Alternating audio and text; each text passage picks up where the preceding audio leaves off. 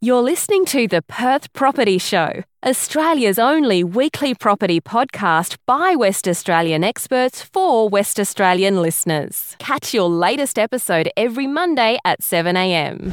G'day everyone, welcome to this beautiful morning in autumn. It's Trent Fleskens here, your host of the Perth Property Show. We have one of my favourite experts back in the studio. He's walked a grand total of 10 metres to get over here. Dave Gilbert from Strategic Surveying. Thank you very much for coming in again. Ah, good morning, everyone. We are talking about one of the nerdiest things in subdivision, in surveying, in that whole planning space, and that is the idea of strata conversions. The idea here is essentially you've got your old duplex half, and these days you have the ability that whilst normally it's sitting on one lot, two lots sharing one lot, you can actually split that in half and segregate your half legally as a land title so that you've got full autonomy over that lot.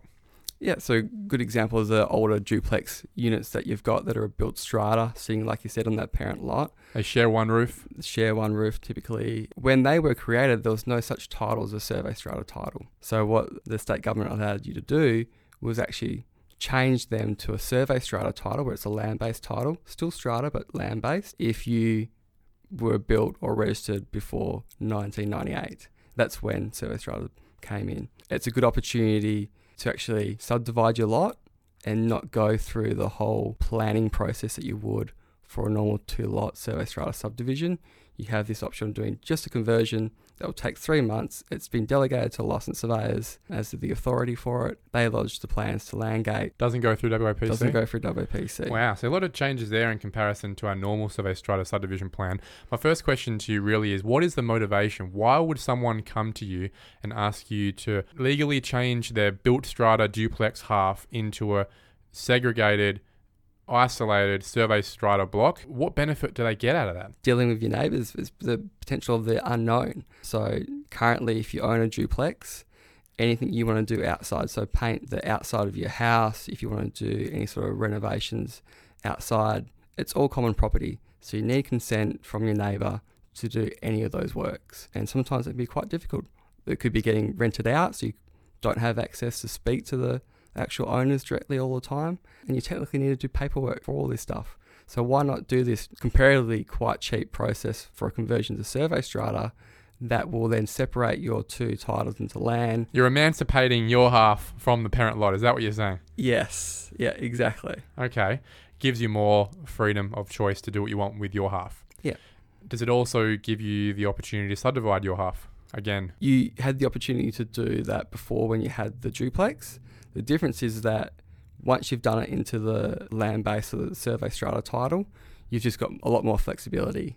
The consents, they will still be a party of the subdivision in terms of they're part of the strata, but they won't have the same authority that they would have originally. So it gives you, yeah, a little bit more autonomy in deciding and pushing forward with subdividing your half of the subdivision. Again, I should say. Yeah. So whilst a normal survey strata subdivision where you've got a normal house that you're going to knock down and split into two or three blocks might cost you forty, fifty thousand dollars in all the costs to get this done what you're telling me is that it's significantly cheaper and significantly quicker. Can you again just run over what that quick process, you know, in one episode today would be, who you're engaging, what it's costing in terms of application fees, and how long it's taking along that process? Yeah, so the background to this is that at some stage, your duplex had approval to be two dwellings. So they've made the assumption that because it's already been approved for two dwellings, well, then we can do two survey strata lots on that. There are certain regulations that licensed surveyors have to follow, but as long as they are met, you can quite quickly change that title over. So the process is speak to your you know, favorite licensed surveyor, speak to us, probably a good idea. We can then check your plan, make sure that you meet all the requirements. Next step, licensed surveyor comes out, mark out the new boundaries where they're going to go. Yep. They'll pick up any existing features that are there because we can't change any boundaries that have already been locked in. So, for example, if you've got the dividing wall down the middle, we have to make sure that this survey strata subdivision that we do actually keeps that dividing Lines up wall. with that. Yeah. Okay. Even if it's not perfectly half. Even if it's not perfectly half. Yep. So okay. we have to make sure that no matter what, so say one side wanted to knock down their half later on, the other side is still protected in terms of that wall's not going to fall over. So that all easements run through there as well. Uh, once the surveyor's done his survey, drawn up a plan, so that might be a month from engaging him initially to actually getting him out there. Once that's done, you then have a sit down meeting with all the owners. You agree to that this is a survey strata plan that you're happy to proceed with. And then we go on to the next step of asking for consents from any other registered interests. So it's almost like the application for new titles process at the end of the subdivision. That's pretty much what a conversion is. Yeah, it's pretty much that last portion of a subdivision. All the approvals and, and all the work to build it and everything has already been done. Years ago, we're just now, if you meet the requirements, we're just doing that last portion of a subdivision. Yep. And that's why it's cheaper. It also means that you're not having to upgrade your existing houses to underground power or paying additional headwork fees. So Western Power is not coming in and saying, "Well, look, guys, your old duplex half," which I'm, I would think all of these ones would be still Mhm. over overhead. There's not going to be a condition saying that they need to convert to underground. No. No. Isn't that interesting? Isn't that a bit of a loophole? It's interesting in the fact that you can now create these two separate survey strata lots, but if it was available at the time, they would have still been overhead power at that stage. The reason it's created is because you've already been approved for a duplex. If you had the option, most likely you would have gone for a, a land based title. We'll allow you to do this short process so that you can actually have it. It's a bit of a shortcut. It's a shortcut, and I'm glad it's there. Cuts the red tape. yeah. Well, look, I wish all subdivisions could be like that, to be honest. What about in a situation where you're on a block that is zoned R20, but the square meterage of the total strata itself between the two houses is 700 square meters? Now, in any normal situation, you would need to have an average of 450 square meters between the two lots. And therefore, given that both two street facing lots with no common property, both of these lots would have to be 450 each you would have thought that lot would have to be 900 square meters.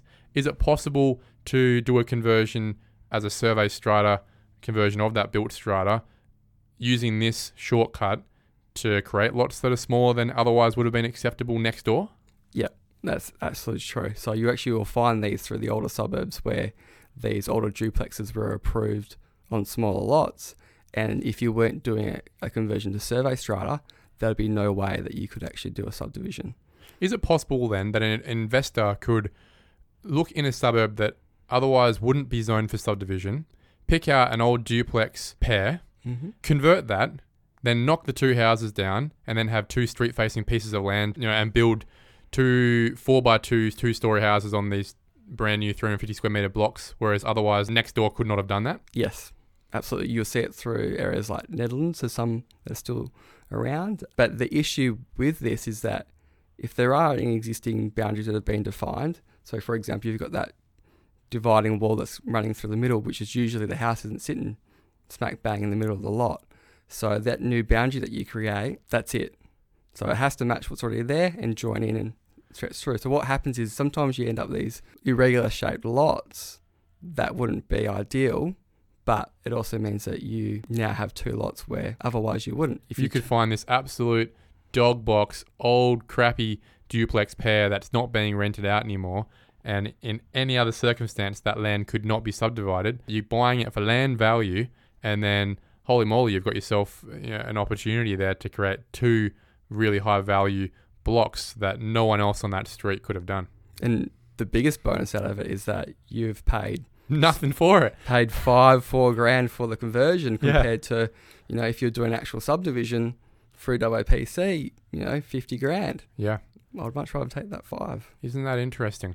I think that a lot of astute listeners today will have started this listening to this conversation going, This is a little nerdy, and then pricked their ears up about two minutes ago when we just mentioned that. I'd love to know the stats on who was still listening at eight minutes in.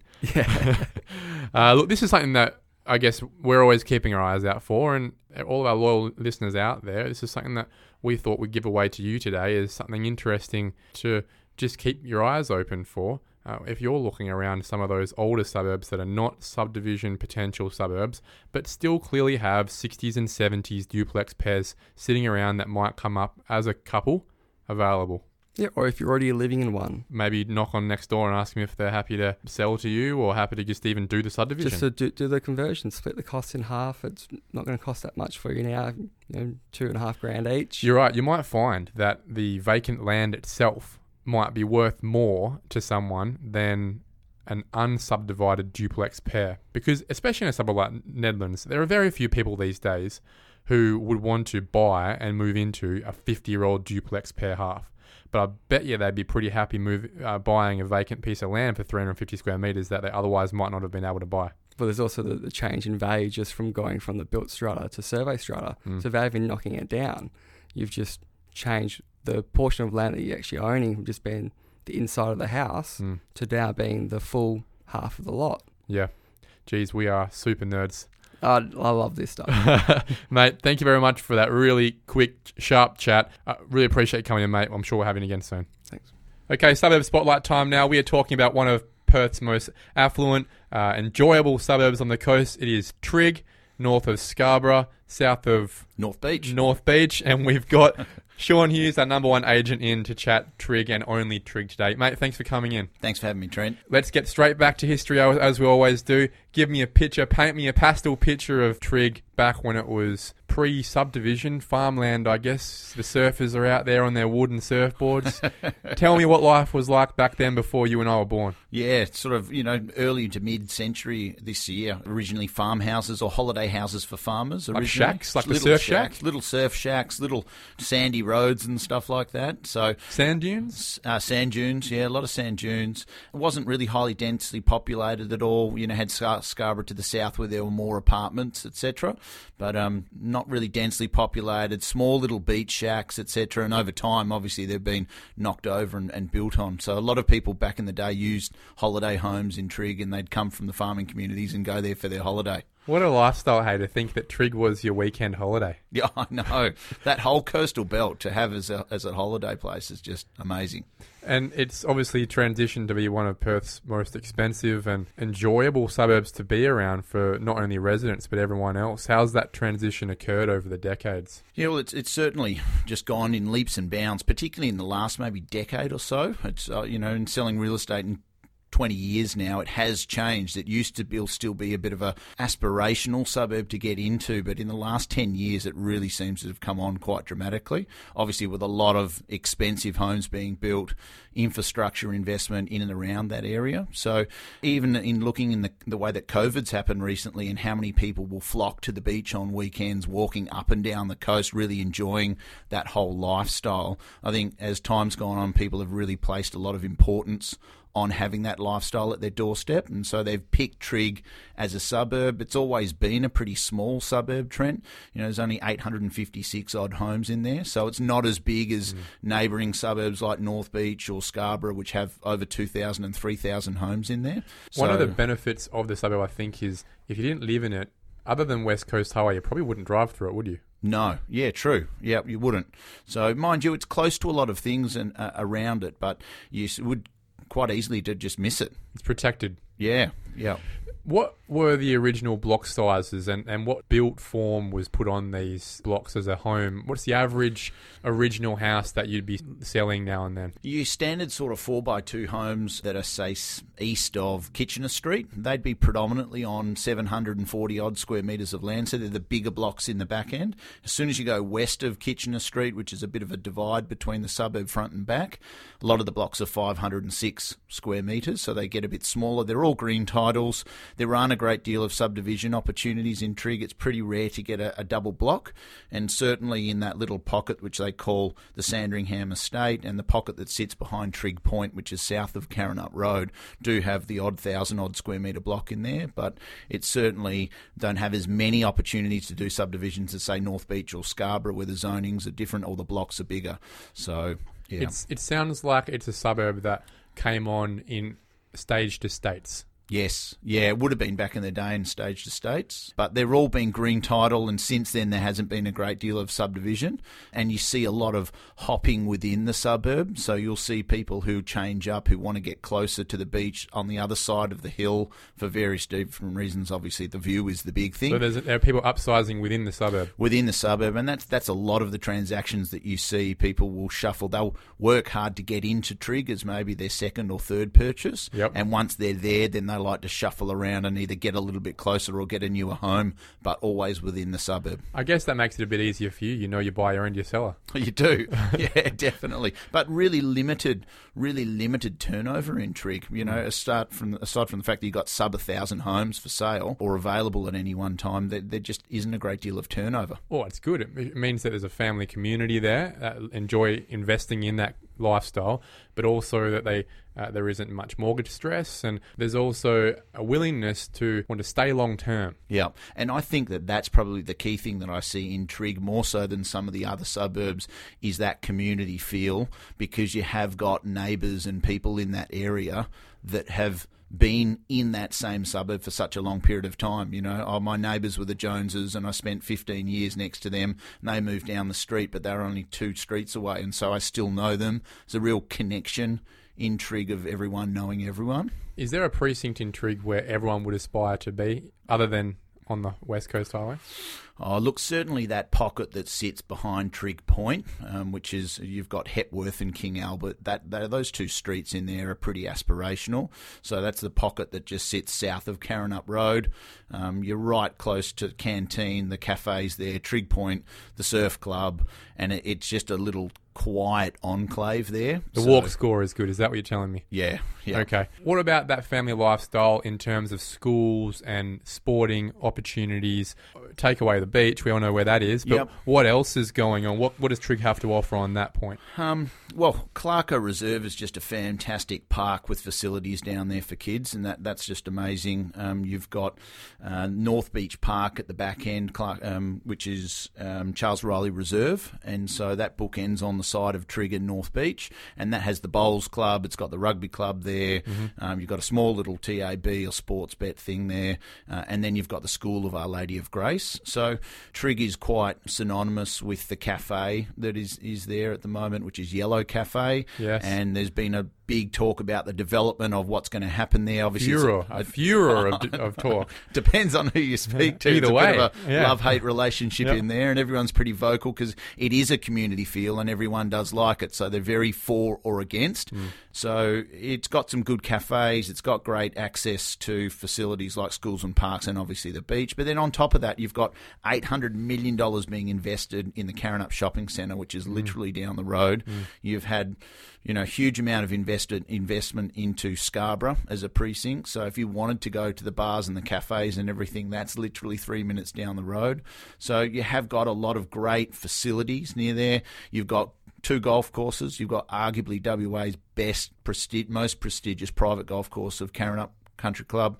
You've got Hamersley Golf Course, which is just off Marmion Ave there. Mm. And then on top of that, you've got great schools, like private schools like St Mary's that kids can walk to. So a lot of people who live in that little enclave of south of Karrinyup Road can just have their kids walk to St Mary's and they actually go under the underpass and don't have to cross over over West Coast Highway. You know, this lifestyle reminds me of when Simon McGrath came in and chatted about Mount Claremont. It's a suburb that a lot of people aspire to live in. One, because it's got a lot of good family homes and family lifestyle. However, not many of the actual attractions to that suburb are in that suburb. You've explained so many of the attractions where they're either in down the road in North Beach, you're travelling five minutes to North Beach, five minutes to Scarborough, five minutes to Karrinyup for all, all those. So Uh, you're right in the middle of the action, but the action isn't in Trigg itself, which again leads to a good family lifestyle where you're not getting swamped, other than with yellow, Yeah. by everyone else outside of Trigg coming in. Yeah, I almost see it like almost for the people who, and I see it so often for people who arrive home from work on a Friday afternoon, park the car in the garage, and they literally won't see that car until Monday when they go back to work. So, because so many things are so close to them from a lifestyle aspect, but if they do want to get in the car in order to go somewhere, like they're only two minutes, they're one minute, they're three minutes, etc. or you're right on Reid Highway. Yeah, yeah, exactly. You can go straight to the airport in one Straight road these the days. Airport. I know. Yeah, so that's that's a benefit. Uh, okay, so the kids are probably going to uh, play sport in North Beach. They're maybe going to St Mary's or uh, Hale, Hale down the Yeah. road, somewhere like that. And what about your buyers and sellers? Where are they working? What's their lifestyle? They're obviously not generally first home buyers. No, not first home buyers, but a total mixed bag in there. You'll have some really top end CEOs, some really affluent people who run big multi million dollar companies, and then you'll have guys who are tradespeople who've worked well. Done You've well got, for themselves. You know, business owners of trades companies as well who've done well for themselves, and then you've still got the young families in there as well. So it's a really diverse and sort of eclectic mix. Um, you have got a lot of people, as I said, people work hard in order to get into that suburb, and maybe they did that sort of 10 or 15 or 20 years ago, and then they've shuffled around. Mm. So it can be that there's school teachers in there. There's can be a lot of families in there who aren't on really high wages, but because they worked hard to get in there a long time ago, they've they've done their best to stay there. and they've benefited from the benefited from the rises uh, that come with being in the suburb. Yeah. worst house, best suburb, right? Yeah, exactly. well, let, let's segue into then that entry point. What's an entry price point to get into the suburb? I would have thought, you know, sort of a standard land with a real average home on it's probably in that 750 mark. A lot, there are big variances. So if you don't have views, it could be, and you're more towards the back end of the suburb, you could be 700, 750. If you start getting that same size block, but then with views, it's pretty easy to spend two mil on it and, and not really have much of a house at all. So, and then you run right up into the high price points. So as you further you go away from the water, the cheapest obviously it gets. And You're you know, behind the dune, I'm essentially. behind the dune. Yeah. Yeah. So Well, that's a reality, I think, with a lot of suburbs going up the coast. Like North Beach has the same issues as well, right? You can have some really expensive houses west of Charles Riley, Yes. and then it can get cheaper as close you get to Marmion. yeah, exactly. Yeah. The same thing with Trigg. Yeah, and whether it's views or not, obviously views take in a big account. But as soon as you're in the towel and thong zone where you can walk to the beach rather than take your car, prices start to ratchet up pretty quickly. So it is quite a diverse mix, and it's not uncommon in there to see a six or seven million dollar property right next to like a shack. Hmm. So Ready to go. yeah, That's one interesting point that I always notice, and it might not be specific to Trigg here because it's hard to tell what suburb you're in when you're walking up and down West Coast Highway. yep. But I've never seen such a high percentage of vacant land on any street than West Coast Highway. Yeah, yeah. There's definitely some people paying some land tax on some of that stuff. Tell you what, Yeah. unbelievable. maybe they have grand ideas and then they get stopped for whatever reason. Some of them there are owned by overseas people who are just mm-hmm. happy to have them sit. Would also just be the old surf bloke from 50 years ago who's got a property that deserves a $7 million house, that, but he can't afford a $7 million house. Yeah, house. I know, and he paid 50 grand for it back Yeah. in the day. Yeah, he's done well. Yeah. Well, I remember nearly 20 years ago when the first property on West Coast Drive sold for 500,000 and everyone just could not believe that someone paid half a million dollars. It was obscene mm. money. And Yeah. and now it's 10 times that. Well, let's quickly talk about those stats of the price points in Trigg. One of the misnomers, one of the weird things about median house prices for suburbs is that it can be skewed by one factor very easily, and I think that's happened in Trigg, but you can confirm it for me, Sean. Mm. Over the last five years, Trigg on the raw data has gone up 44% in value. Yeah. Has it? The short answer is no. If anything, it's probably come back, um, like everything else in Western Australia that has been coming back. You know, we had four or five months from November this year or last year where we had capital appreciation, um, but prior to that, we'd had negative growth. So the hard thing with statistics, as, as you would know, is that you know I go and sell a whole heap in the back end of the suburb at seven and eight hundred thousand, and then I go in the following quarter go and sell you know a stack at four or five million, and, and then they say it's gone up by three hundred percent this quarter. And statistically, that has happened, but it's not a, a true reflection of what's going on there.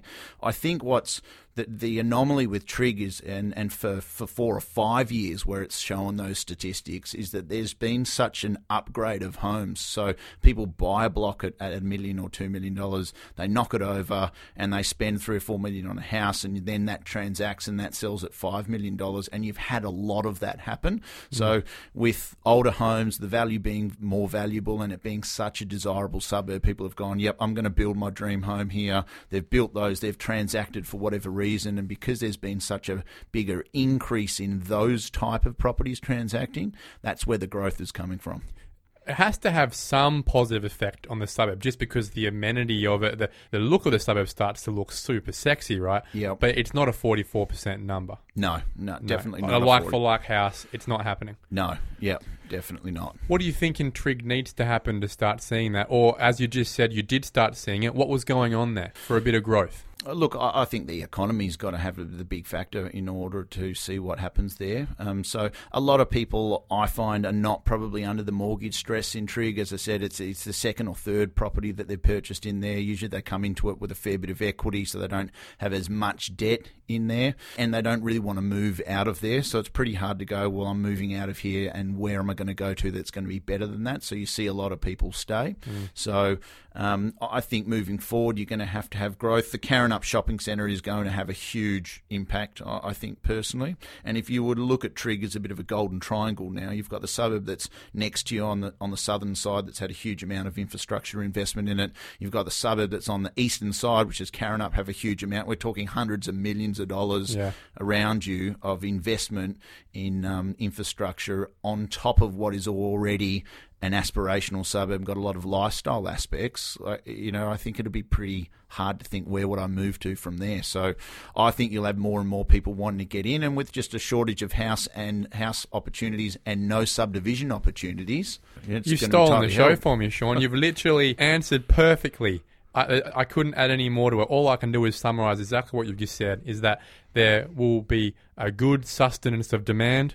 There is a very short level of supply. No more blocks are being made in that suburb. Mm-hmm. Uh, and as long as people keep making money, prices have to go up. Yeah, I think so. It's an interesting, a very, very concise way of putting it. I really appreciate that, Sean. We have to go obligatorily to subdivision opportunities. It is a part of this segment that we always talk about. Mm-hmm. Yep. You've already prefaced it's pretty rare to find anything. Can we not do a corner lot split and put two nice 4 by 2 two story houses on there? Do you see a bit of that at all? You can, yeah, definitely, and I, you know, I think even the last one that that had that opportunity to sell actually had a subdivision, so it was a corner block, 808 square meters, and because it was corner, had WAPC approval to put two on there at 404 with dual street frontage, which was quite good. They actually went down the path and did that subdivision.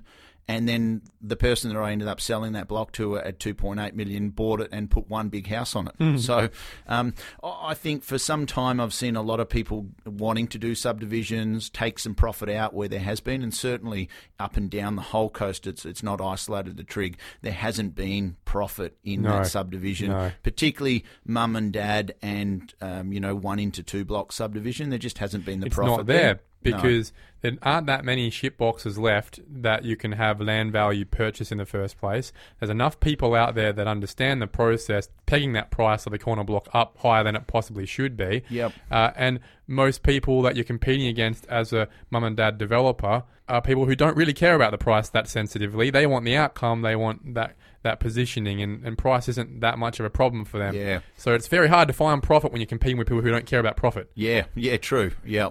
So, and because the profit hasn't been there, and also because the families who've been buying into that area as well, predominantly wanting the bigger land holdings. So, um, you know, we've seen less downsizes, even though there certainly are some downsizes in, in the suburb. Predominantly, there have been families who are looking for the bigger blocks, and so they've opted for the bigger land option. So, yep, there's a couple in there. The corner blocks, um, de- certainly the old quarter acre in there, um, which are front and back subdivisions in the battle axe or even a side by side.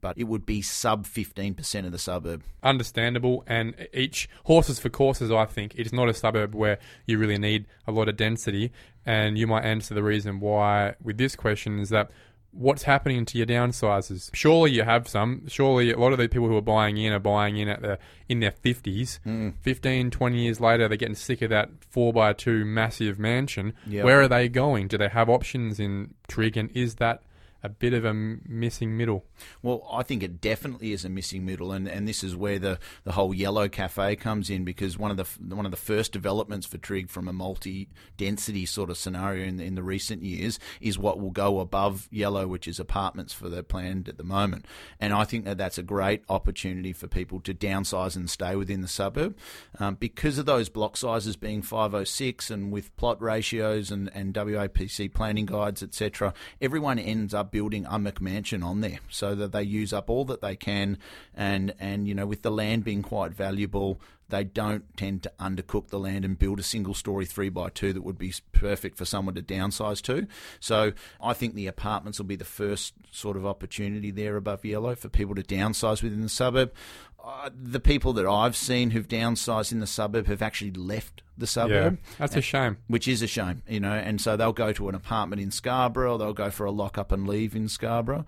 But unfortunately, it doesn't offer too many opportunities like that. that's I guess the outcome of planning that is probably focused on a broader community which includes Scarborough and not focused on that initial Trigg community. Yeah. If you had zoning on that highway, sort of like a Bondi, for example, Yes. where it wouldn't make sense to put a $7 million McMansion. It would make sense to knock down two of those houses and put a hundred million dollar apartment complex. Yeah. Um, there, that's where a lot of the downsizes, your Gold Coast style, Bondi style people would be going. Yeah. But I don't think you're ever going to see that in Trigg because there's think- there's multi-million dollar houses there that you'd never be able to knock down. Yeah, I think you're right. I don't think you'll ever see it aside from, as I said, the yellow site. I don't think you'll ever see it. And, you know, I, I look at City Beach, for instance, as well. A lot of big blocks, a lot of big McMansion homes in there, mm. but an opportunity to downsize in City Beach, there's none. No. So I probably think that they look at it from a more macro area and go, okay, right, well, we've got Scarborough. You, That's- know, that's yeah, it. we're bookended by these two suburbs, affluent suburbs that have got big blocks and big homes on them. That's where people can downsize to. But Mm. not everyone, as you say, wants to move out of their suburb. Yeah, Not, not everyone wants to have to deal with Scarborough Beach Road and West Coast Highway every day and that intersection. And that's sort of what you've got to do if you're going to move into that. So that's where I think there's a bit of a misstep from the city of Stirling. I've got many concerns with their planning schemes, but in general, I think a more community based, activity centre based opportunity has been missed. 20 years ago by not providing zoning, incentivizing uh, some more density along that highway. It's a strange thing, is it, to have a road that's so busy, both with foot traffic and car traffic, that is sidelined by mansions. You generally don't see mansions wanting to be on busy roads. Yeah. That's where you'd put your density. Yeah, and and you know if I collate that with say the Gold Coast, for instance, you know you've got some great massive homes on the front on the waterfront Yeah, on the Gold Coast, yeah. but then you've also got big apartment blocks in there Yeah. as well. So it is a mix in there. Um, you know, I think the city of Stirling could really get it right if they take the opportunity on the North Beach Shops, which is on West Coast Yep, Drive. yep. And that's a great big bit of dirt that if they enabled shopping centre on the ground floor and then apartments above it, I think that that would meet a really big demand from the, the local community. Very true. And also, those last pieces of vacant land along that coast, there's no reason why they can't also fill that gap as well. Yeah. Um, you know, no one's doing anything with that land, and I'm sure that the owner of that property would be very happy to have a, a price uplift by someone like a Blackburne coming in paying three times more than current value, Yeah. so that he can put 500 apartments up.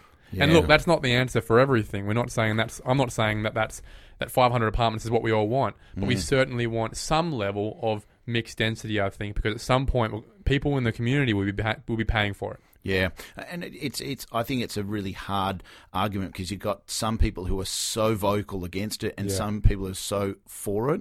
And I think as you, as long as they don't get it carried away with everything being done in there, Yeah. and it become like a Gold Coast sort Yeah. of pocket, um, then I think that there's definitely demand for it. But certainly the guys who are doing the development there at, at the moment at Yellow are, are coming up against it, and Mm, people struggling. unfortunately are just a lot of people are resistant to change. A lot of people want change for the right reasons. A lot of people don't want right change for for their reasons. So It's a NIMBY suburb, mate. yeah, yeah I know. Last question, Sean Hughes, number one agent in Trigg. What is the median house price? Uh, just over the mill. So What will you do with that in your pocket today in Trigg? You wouldn't be able to do much. No. Mm. Yeah. So um, anything that's really good in there is sort of starting to get well into the twos. Um, and you know, if you want something that's quite decent, it's like three or four. So you know, we just sold one on Karrinyup Road, and Karrinyup Road's a busy street, and that went for three point five million. And so you're getting a reasonable house, but you're on a busy street. So the numbers are starting to really creep up there. How does the median get so low then? Is that because of what you were talking about? A lot of the back end, Yeah. yeah, yep. And usually they're the ones that turn over more than Yep. the ones at the front end. Well, i- i- if you had to, then what Yep. would it be that you'd be buying if you only had a mill and you had to spend it in Trigg? Would there be somewhere where you go, look, it is the back end, but if it was going to be there, this is where I'd be going. Yeah, something on Turnbull Way or Jewett Jewett Road. You know, we sold one on the corner of Jewett Road, which actually could have been subdivided. Yep. It's opposite the bush, which is quite nice. You don't have an ocean view, but you're opposite the bush.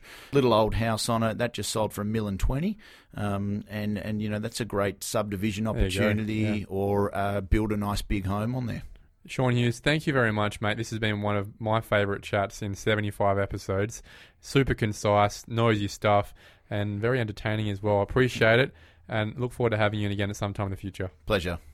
Thank you for listening to another episode of the Perth Property Show. If you've only just joined the conversation, you can catch up by heading over to our website, perthpropertyshow.com.au, subscribing to the podcast, or joining our Facebook page.